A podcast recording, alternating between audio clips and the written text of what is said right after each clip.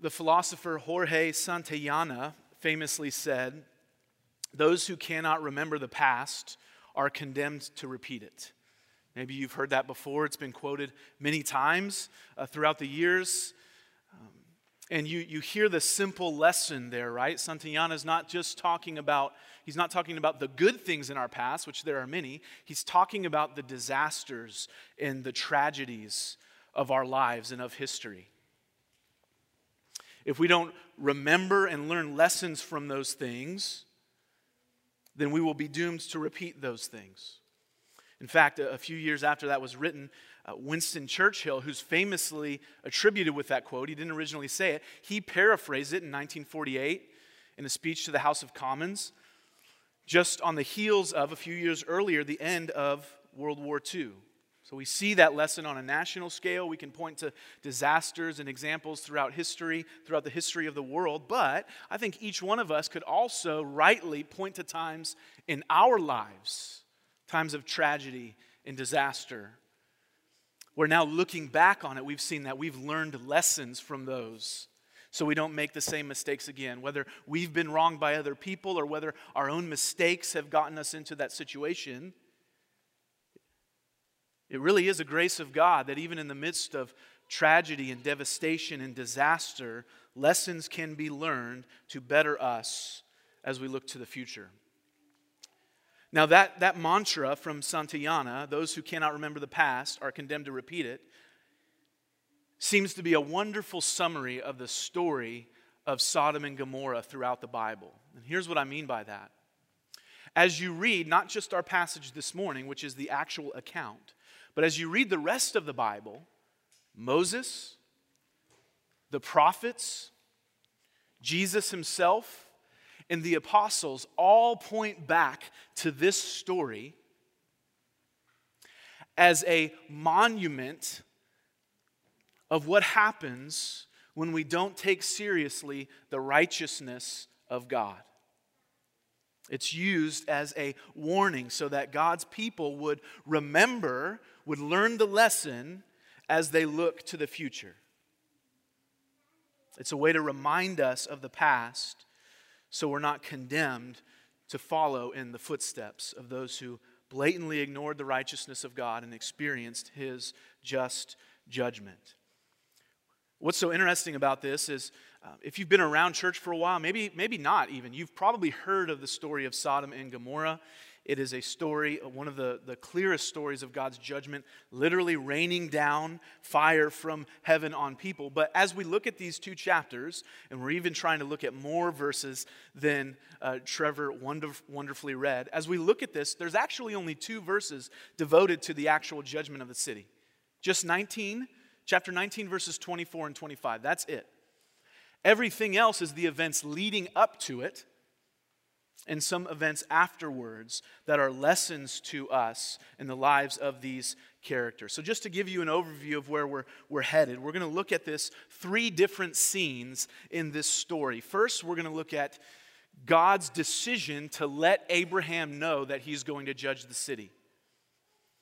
And with that, we're going to ask the question Are we confident in God's righteous judgments? Then, second, we're going to look at Abraham's prayer, his intercession for the people of Sodom, as he asks God to spare the city if there's any righteous there. And there we're going to ask ourselves the question are you humbly interceding for others? We're going to learn about our own prayer lives there. And then, third and finally, we're going to look at all of chapter 19 and the complicated man who is Lot and his family. And we're going to ask the question are we fleeing sin or lingering near it? That's where we're headed. Those three questions. But we could really sum all of this up. We could sum up the story of Sodom and Gomorrah in, in one simple sentence, and that's this God displays his righteousness in both judgment and rescue. You see, when we think about the story of Sodom and Gomorrah, if you're familiar with it, we most often focus on the judgment, and that is a huge part of it. But as we'll see here, just as we see on every page of Scripture, is there is also clearly evident the, the rescuing, redeeming grace of Jesus Christ for us in this story. And so let's begin by asking these questions of the text and of ourselves. Number one, are you confident in God's righteous judgments? Last week, let me just remind you where we were. We ended in chapter 18, verses, verse 15. And there we saw, in that account, we saw God appear to Abraham and Sarah in a special way. The Lord appears with two angels, it's surrounding a meal. And, and the point there is really that God's presence assured Abraham and Sarah that his promises will be fulfilled. It was a, a, a, presence of assurance. It was a good kind of presence of God. But immediately, now the story turns, and we see there's another reason that God has come down with these two angels. And, and we, we learn that God's presence isn't just for the assurance of his people, it's not always good news. God's presence also means judgment for the unrighteous and the wicked. We learn that they've come down to destroy this wicked city of Sodom and the neighboring Gomorrah. They've come down in judgment. But there's this question that we see in the text here. God is determining whether or not to include Abraham the recipient of the covenant promise, in the news about what he's about to do. And so we pick up in verse 16 of chapter 18. It says, Then the men set out from there, and they looked down towards Sodom. And Abraham went with them to set them on their way. The Lord said, Shall I hide from Abraham what I am about to do? Seeing that Abraham shall surely become a great and mighty nation, and all the nations of the earth shall be blessed in him. You see the question there Shall I tell Abraham? Now, we actually don't get an answer. We just later read, a few verses later, that Abraham knows as he starts praying. So God does tell Abraham, but the question is okay, why does he tell Abraham?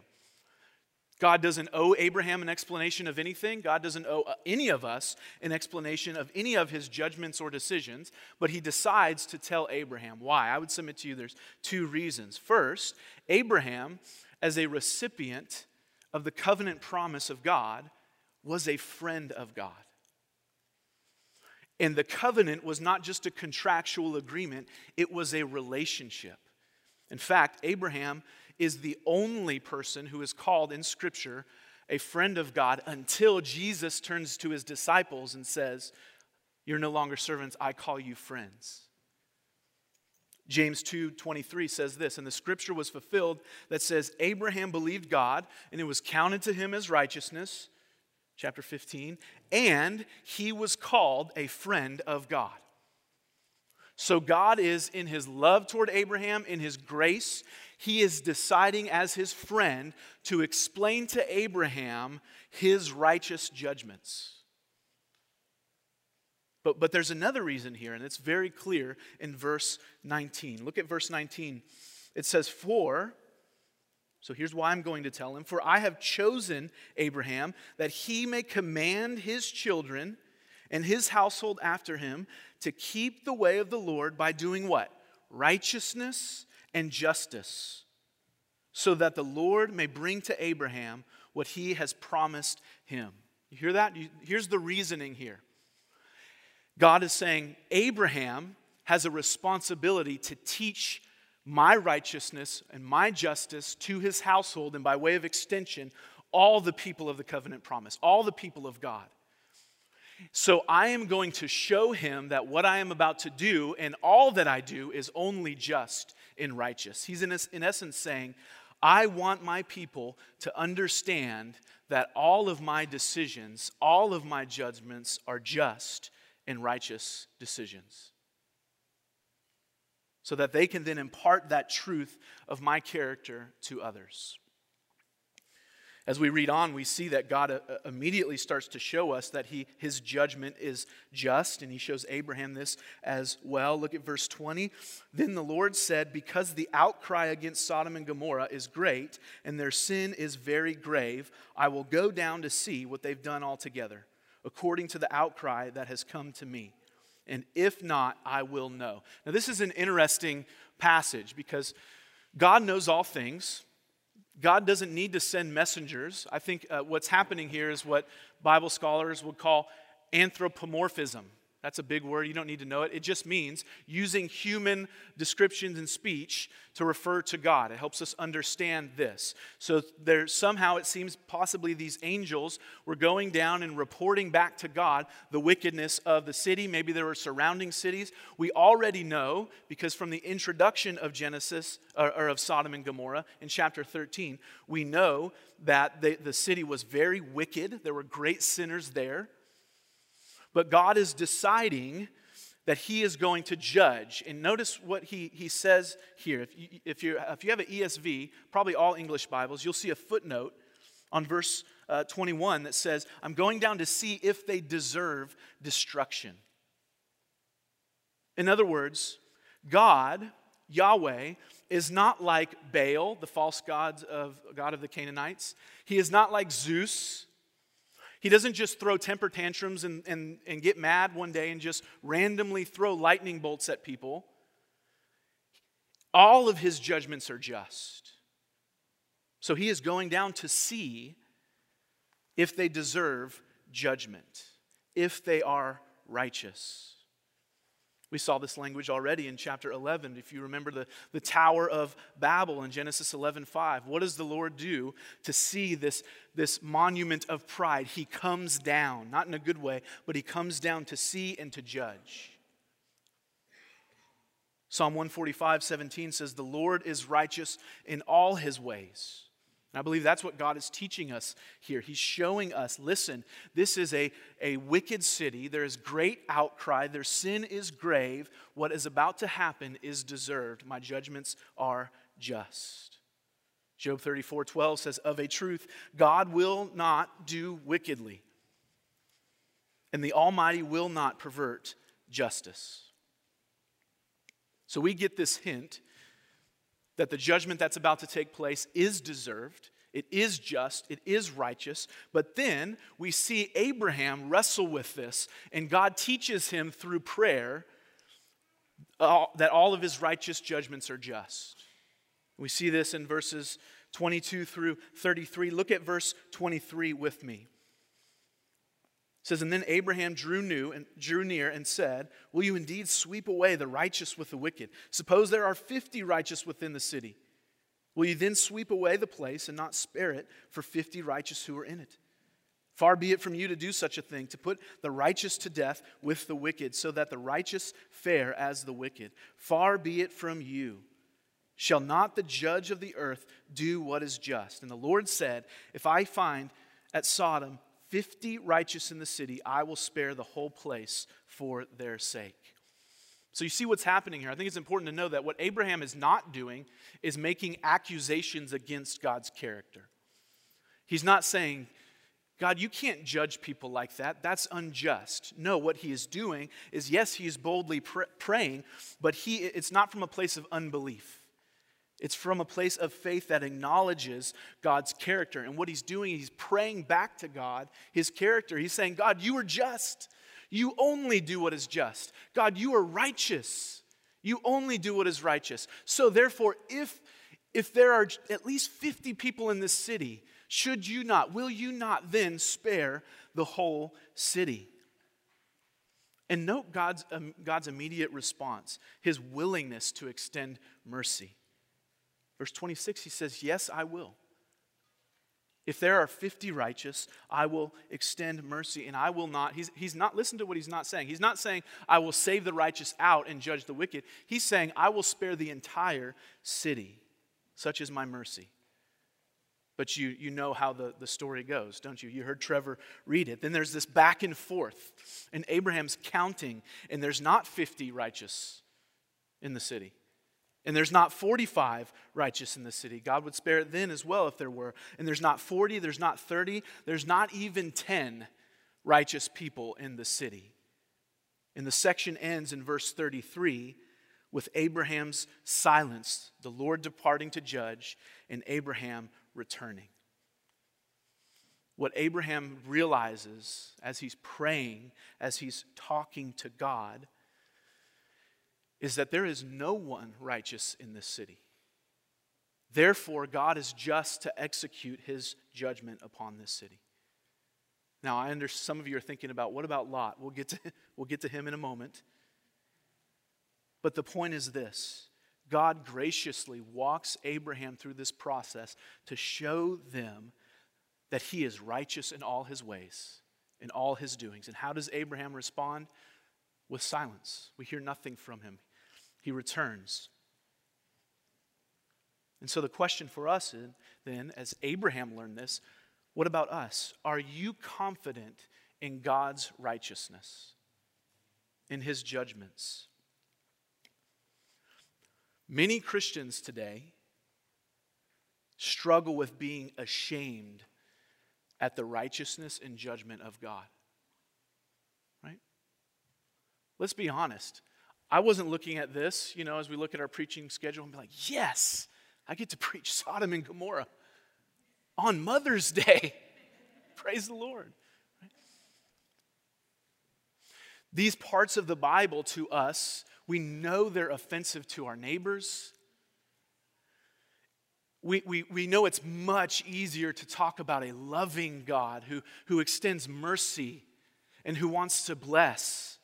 And please don't mishear me on that. I'm not saying God is not those things.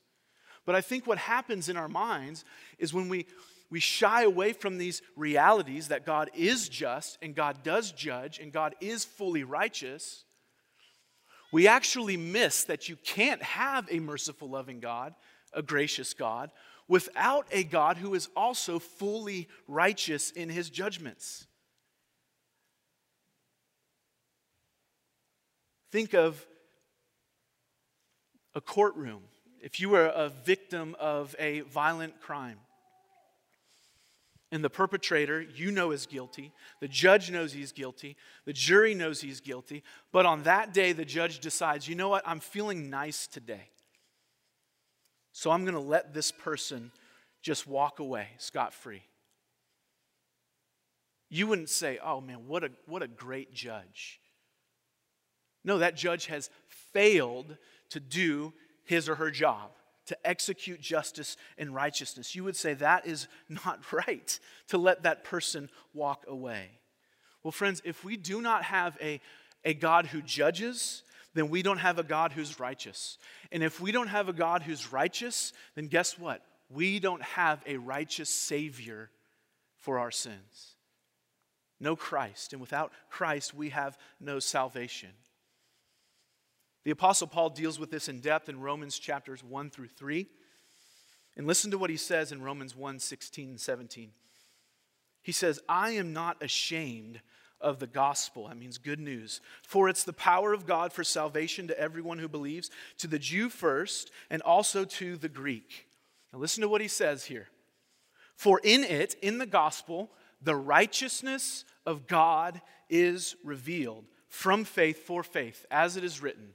The righteous shall live by faith. So here's the question Paul says, I'm not ashamed of the gospel. God's righteousness is revealed there. Well, well, how is God's righteousness revealed in the Christian message, in the Christian gospel? Two ways. First, on the cross, God righteously judged the sin of his people in Christ. He is executing just judgment. So, in that way, the righteousness of God is revealed. He doesn't sweep sin under the rug. He's not like that judge who says you can go off scot free. He judges sin in his righteousness. But here's the second way. And you heard it in our beautiful assurance of pardon this morning. The second way the righteousness of God is revealed on the cross is in this Christ, the fully righteous one, died in our place he took the wrath we deserved. He took the judgment you and I should have taken upon ourselves. He took it on his shoulders, and in exchange, we who believe receive the righteousness of God. He made him who knew no sin to be sin so that in him we might become the righteousness of God. What does it have to do with Sodom and Gomorrah? Well, friends, if we scoff and, and wince at a God who judges sin like he is about to do here, then we'll scoff and wince at the cross. and we will not understand the righteousness of God for us there. Are you confident in God's righteous judgments? All that he does is good and just. So Abraham realizes this, and he steps away after his prayer, and God goes on to judge. Now, here's the second question. We want to look a little more intently at Abraham's prayer here. The second question is this Are you humbly interceding for others? Look again at verse 22. I love this. So the men turned from there and went to Sodom. Okay, so that's the angels. But Abraham still stood before the Lord. And then we read that he launches into this prayer. And you see what's happening here. Abraham, once again, is acting on behalf, he's before God, acting on behalf of someone else. More generally, the entire city, more specifically, his nephew Lot. He's acting as a mediator between God and Sodom and Gomorrah. And notice some things about this. First, James, we already saw, James calls Abraham a friend of God. But as one commentator, I love this, pointed out this week, here, as he prays, we also see that Abraham is a friend of sinners. He's pleading on their behalf. And if you remember in chapter 14, this makes sense. Abraham gathered his men and went after his nephew Lot after he was taken captive. And he rescued the king of Sodom, the people of Sodom, and he rescued his nephew Lot, and he restored back to them all that had been lost. And so there is a special place of compassion in Abraham's heart for these people, even though the city is wicked. We also see here, uh, we start to see a glimpse of Abraham fulfilling what he's called to do in the covenant, right? Remember, through Abraham, all nations will be blessed. What is Abraham doing here? He's praying for the nations, he's praying for people outside of the covenant. And a few things about his prayer here to just think through. And as you hear these, think about your own prayer life. So, Abraham's a friend of God, he's also a friend of sinners. Notice also that he's bold here. We saw it in verse 23. Will you indeed sweep away the righteous with the wicked? Judge of all the earth, will you, will you not do what is, is just? He's being bold. He's not being disrespectful here, but he is being bold as he pleads with God on their behalf but he's also humble as he approaches God. Look at verse 27. Abraham answered and said, Behold, I have undertaken to speak to the Lord. I who am but dust and ashes. So he's bold in his prayer. He's pleading for something. At the same time, he knows that he does not deserve an ear with God. He doesn't deserve a hearing. It's only by his grace that Abraham can pray and communicate to God. He has this posture of humility in his prayer. And then lastly, I love this. He's optimistic. Do you notice that? I didn't notice that until this week. At first, I, I, I saw Abraham as just kind of naive, right? As we, we if, if the, the moment uh, Sodom and Gomorrah is introduced in the Bible, it's like the Titanic the opening scene, you're like, this is going to hit an iceberg. This is all going south, right? You know it's not good. And so you have this idea in your mind of the wickedness of Sodom. But when you think of Abraham's rescue of them, of his love for his nephew, yes, it's a wicked city, but he's optimistic. We don't know how big the city is, but he starts with, with 50. Now, this is a, I just want to point out, this is a good characteristic of prayer. Yes, Abraham ends up being wrong, and God shows him that there's no one righteous in the city, but he's not cynical in his prayer when he looks at the wickedness of the people around him. And let's be honest, Christians, sometimes when we look at the world around us, when we look at our news feeds, when we look at the, the city, when we look at the nations, it's so easy for us to become cynical and say, there's just, there's just absolutely no hope here. But Abraham is optimistic. This is, this is an example for us to be, be hopeful in our prayers for others, as we're interceding for, for God's mercy on other people. There's a, wonderful example of this in the New Testament. The Apostle Paul in Acts chapter 18 has been experiencing uh, just a very difficult time, a time of opposition. He's discouraged. I would venture to guess that he's cynical. I think there are moments in Paul's life that are clear where he's thinking, is this really what I signed up for? I have enemies at every turn. And God, in His grace, shows up in Acts chapter 18, verse 9 to Paul. And listen to what he says. And the Lord said to Paul one night in a vision, Do not be afraid, but go on speaking, and do not be silent. For I am with you, and no one will attack you or harm you, for I have many people in this city who are my people.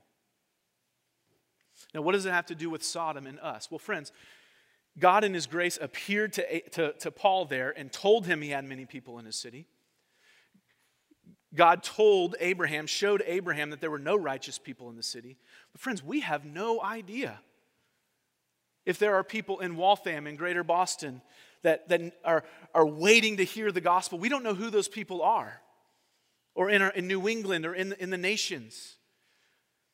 And so instead of being pessimistic and growing cynical as we, we look at the world around us and we say, oh, it's deteriorating, morality is deteriorating, yes, absolutely. But I am confident, and Scripture tells me, that there are many people who have yet to hear the gospel, that when they do hear it, God will open their eyes and they will be redeemed. And that should guide our prayers. We should have this hopeful optimism as we pray for God to, to show mercy to those around us. So, the question here, the application question is simple Do you earnestly pray for others? That's how you could sum up Abraham's prayer in one word it's earnest. You realize God could have spared Sodom. There was a very similar city in the book of Jonah named Nineveh, a wicked city that deserved just judgment. But God, in His grace and mercy, spared that city. We knew that it had 120,000 people. And so, if God could have spared Sodom, and if God did spare Nineveh, then, friends, that means He can spare any sinner. He can rescue anyone. And that should motivate our prayers. And there is an important side note here how does prayer work? If, if, you're, if you're like me, you think, okay, wait a second. God is in the heavens and he does all that he pleases. So why should I pray? Right? Maybe you think that. And here's my answer. If you're looking for like a, a logical explanation, here's that's that's all I can give you in this. The Bible tells us to pray. Somehow in God's total sovereignty, he uses the prayers of his people, as we are responsible human beings, he uses the prayers of his people to accomplish his purposes. That exists, that works out on a level that you and I cannot understand.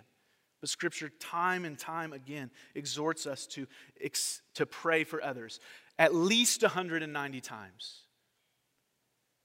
So, are you praying earnestly for others? Specifically, do you notice who he's praying for here? First, he's praying primarily for the righteous. I think that's an exhortation to us to, to pray for God's people around the world, to pray for God's mercy on them. But by way of extension, he's also praying for the wicked as well. He's saying, God, if there's any amount of righteous, will you spare the whole city? As we pray for others, we should pray for God's people, God to strengthen Christians around the world, advance, build his kingdom, but we should also pray for the lost, those who, who are deserving of God's just wrath, who are headed to hell. We should pray that God would open doors for the gospel that they would be redeemed. But I'd submit to you there's even a, a, a deeper application here for us to understand.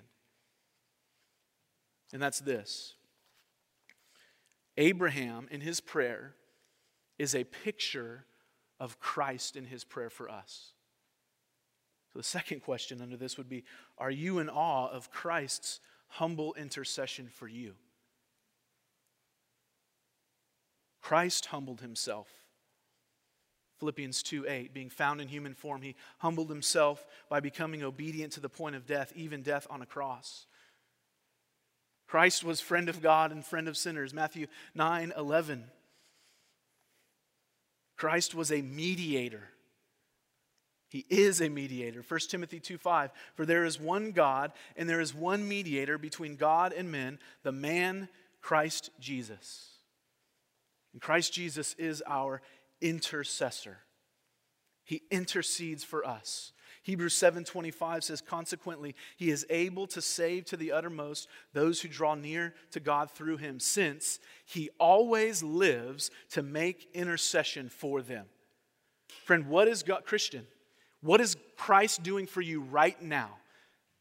He is standing before the throne of God praying for you. Robert Murray M'Cheyne was a, a pastor who said, If I could hear Christ praying for me in the next room, I would not fear 10,000 enemies. But the distance makes no difference. He's praying for me. See, Abraham is a type of Christ here in Christ's intercession for his people. And here's the good news we know how it works out for Abraham. God, in his, his wisdom and judgment, the city is judged, but God the Father hears and answers every prayer of Christ on our behalf. So, are you humbly interceding for others, and are you also in awe of Christ's intercession for you? And then, number three, lastly, are you fleeing sin or lingering near it? This is where we get to Genesis 19. This is where we look at the actual destruction of Sodom and Gomorrah.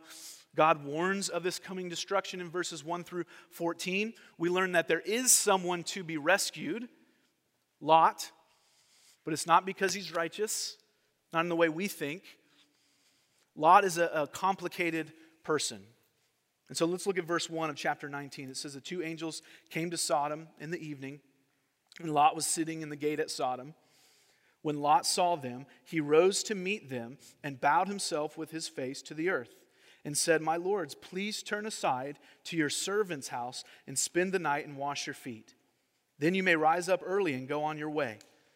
And they said, No, we'll spend the night in the town square. But he pressed them strongly. So they turned aside to him and entered his house. And he made them a feast and baked unleavened bread, and they ate. So, so far, so good, right? We meet this person, Lot. He welcomes these angels. They want to stay in the, in the town city. It's likely he doesn't know who they are, and he hears that. He's like, You guys want to sleep outside in Sodom? No. This is a wicked place. You need to come with me. So he's showing hospitality here. Right, this, is, this is a good sign. But let's remember what we know about Lot already. We've seen a progression of Lot as he moves closer and closer to Sodom. In chapter 13, when Abraham let him choose the land, he saw that this region was like the garden of the Lord. It was alluring to him. We also are told in that chapter that the city was already wicked. So he goes and he sets up his tents right on the border of the city. Then in the next chapter, chapter 14, when he's rescued by Abraham, we learn that he moved into the city by that point. Now, here we get to chapter 19, and where is he? He's not just living in the city, he's at the city gate, which means he is a leader within the city. See, he has progressed toward Sodom. He has been allured by the, the sin of Sodom. Now, as we read on, we see a bit of this uh, inconsistency. He's, he sort of has one foot in the kingdom of God, but also is morally bankrupt in a lot of ways. Look at verse 4. But before they lay down, the men of the city, the men of Sodom, both young and old, all the people to the last man surrounded the house. And they called to Lot, Where are the men who came to you tonight? Bring them to us that we may know them. Lot went out to the men at the entrance, shut the door after him, and said, I beg you, my brothers, do not act wickedly. Behold, I have two daughters who have not known any man. Let me bring them out to you and do to them as you please. Only do nothing to these men, for they have come under the shelter of my roof. But they said, Stand back. And they said, This fellow came to sojourn, and he has become the judge. Now we'll deal worse with you than with them. When they pressed hard against the man Lot and drew near to break the door down, But the men reached out their hands and brought Lot into the house with them and shut the door. And they struck with blindness the men who were at the entrance of the house, both small and great, so that they wore themselves out, groping at the door. This truly is a, a glimpse of the heinousness of sin in this city. We see violent sexual immorality here. The, the, the clear sin at play is uh, homosexuality, but it is also the violence of it. Notice that it's, it's not just what they're doing, it is the entire city.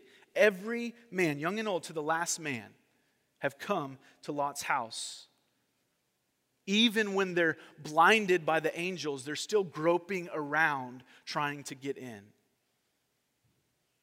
But we read later this wasn't the only sin of Sodom. I think oftentimes this passage is, is used only to speak against and show that the Bible uh, condemns homosexual practice.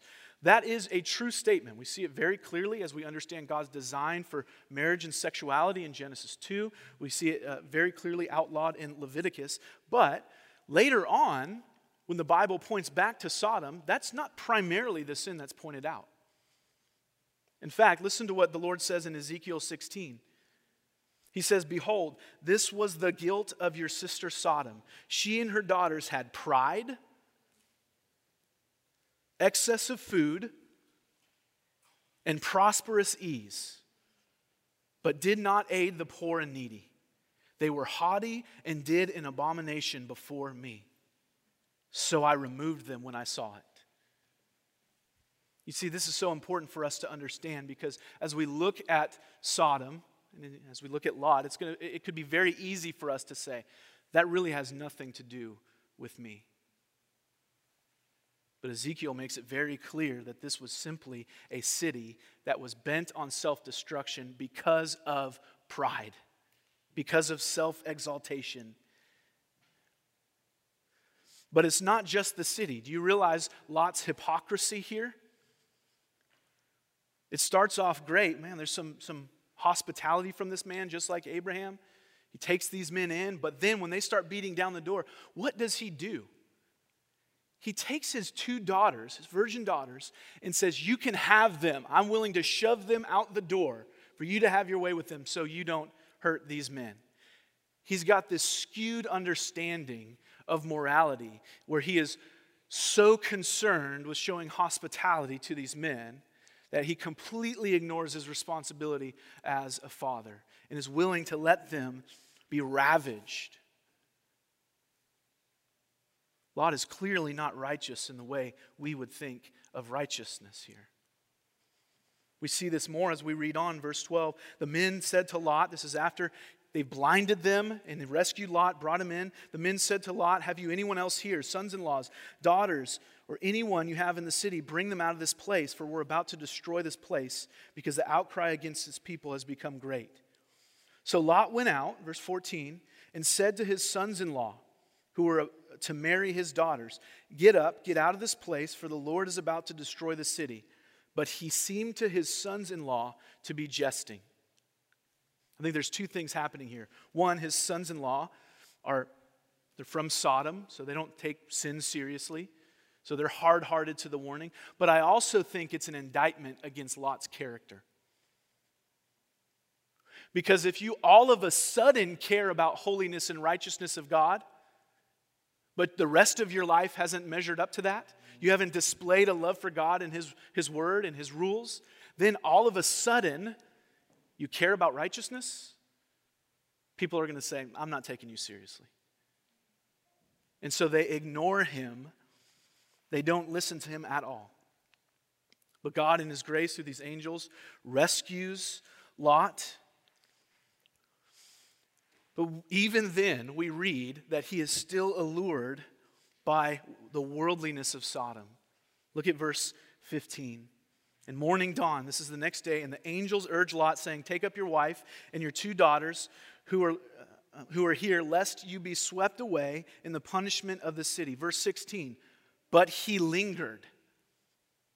Can you imagine this? Hey, we're destroying the city tomorrow. It's been a rough night. This has happened all night.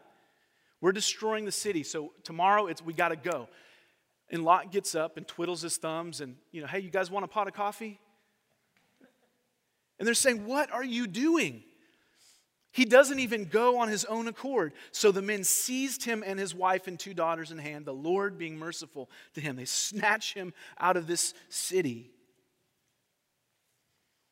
As they're leaving, if you skip a few verses, in chapter 19 to verse 23, we see it's not just Lot who has this, this uh, issue of loving Sodom.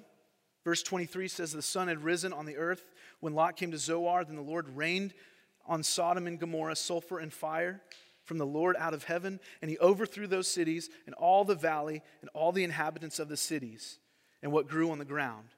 Now, just a few verses earlier, the angels told them, Do not look back as you're fleeing. And what happens in verse 26? But Lot's wife behind him looked back, and she became a pillar of salt. As we read on to the end of the story, we didn't read it in the scripture reading, but even though they're rescued, we find that Lot and his two daughters end up leaving Zoar, the small place they fled to. They're in the hills by themselves, and there's this tragic story where his two daughters realize we have no man to carry on.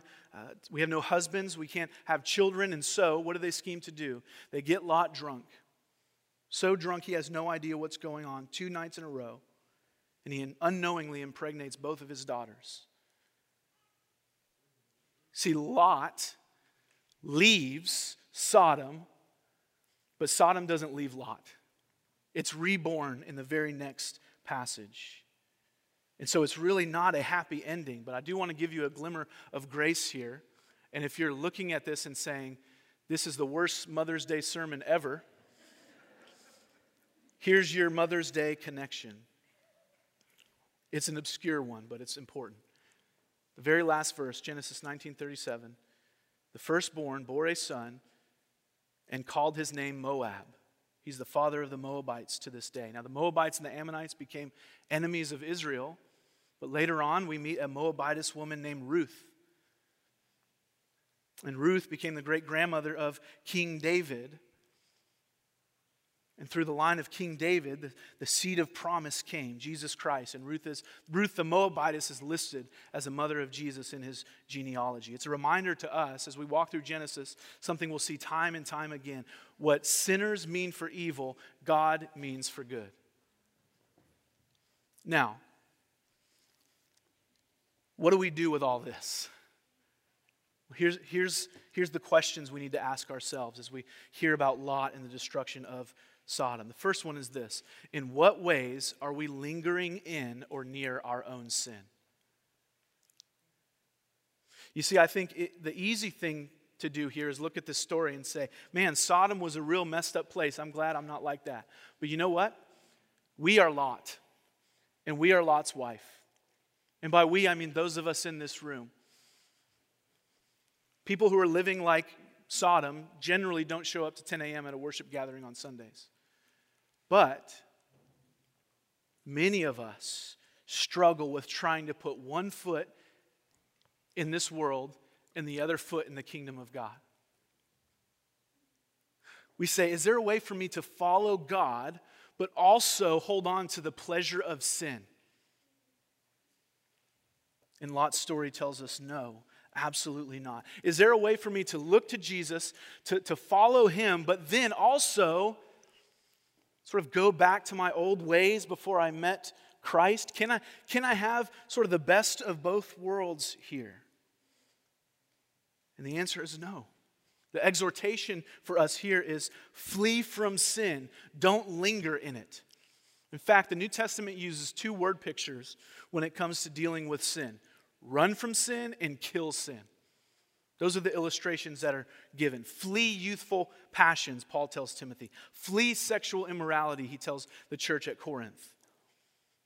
Romans 8:13, the apostle Paul says, "If you live according to the flesh, you will die, but if by the spirit you put to death the deeds of the body, you will live."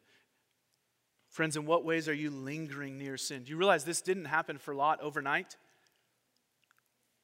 He got near Sodom, then he was in Sodom, then he was leading in Sodom. And what did that mean? when it was time to leave, his heart was attached to the pleasures of this world. We need to do the heart work of finding the desires that are clinging to the ways of this world. And by the power of the Spirit, put to death those desires and see that Jesus is eternally more satisfying than our sin. John Owen wrote a, a book called The Mortification of Sin. That's like an old way of saying how to kill your sin. And listen to what he says Do you mortify? Do you kill your sin? Do you make it your daily work?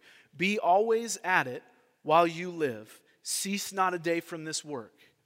And I love this. Be killing sin, or sin will be killing you. Friends, if we are not actively prayerfully, with the help of our brothers and sisters in Christ, rooting out the sin in our hearts by God's grace, we will not drift toward God, we will drift away from Him. That's what happened to Lot.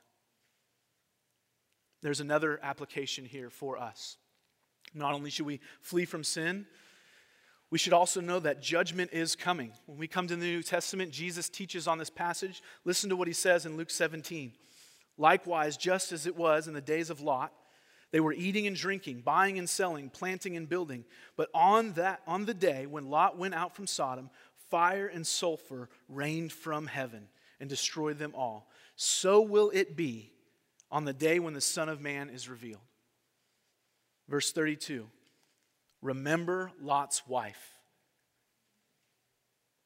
Whoever seeks to preserve his life will lose it, but whoever loses his life will keep it. The Apostle Peter writes this in 2 Peter 2 6. Turning the cities of Sodom and Gomorrah to ashes, he condemned them to extinction, making them an example of what is going to happen to the ungodly. Friends, the New Testament uses this story to remind us yes, that was a judgment of one city, but brothers and sisters, there is a judgment coming when Christ returns to gather his people and judge the wicked. It is a warning to us to turn from our sins and trust in Christ for salvation. Do you realize that's why God rescued Lot? Not because he deserved it. In fact, it's a very strange passage. We don't have time to, to get in it, but, but Peter calls Lot righteous. So, how, how, could, how could Lot be considered righteous? How could he be rescued? Text gives us two answers. First, because of the mercy of God. Do you see that in verse 16? The men seized him and his wife and his two daughters by the hand, the Lord being merciful to him. Not they grabbed him because he deserved it and because he was a stand up guy, because the Lord was merciful to him and they brought him outside the city. Friends, the only way any of us are rescued from God's just judgment of our sin is not by any good behavior in us. Sure, you can compare yourself to Sodom and say, I'm not like that. You can compare yourself to Lot and say, I'm definitely not like that. But when you stand before a holy God, every single one of us falls short of the glory of God. Therefore, we deserve just judgment. The only way we are saved is by his mercy by him graciously, like the angels seized Lot, him grabbing us and snatching us out of our sin and rescuing us. So it's by his mercy that Lot was rescued, it's by his mercy that any of us are rescued.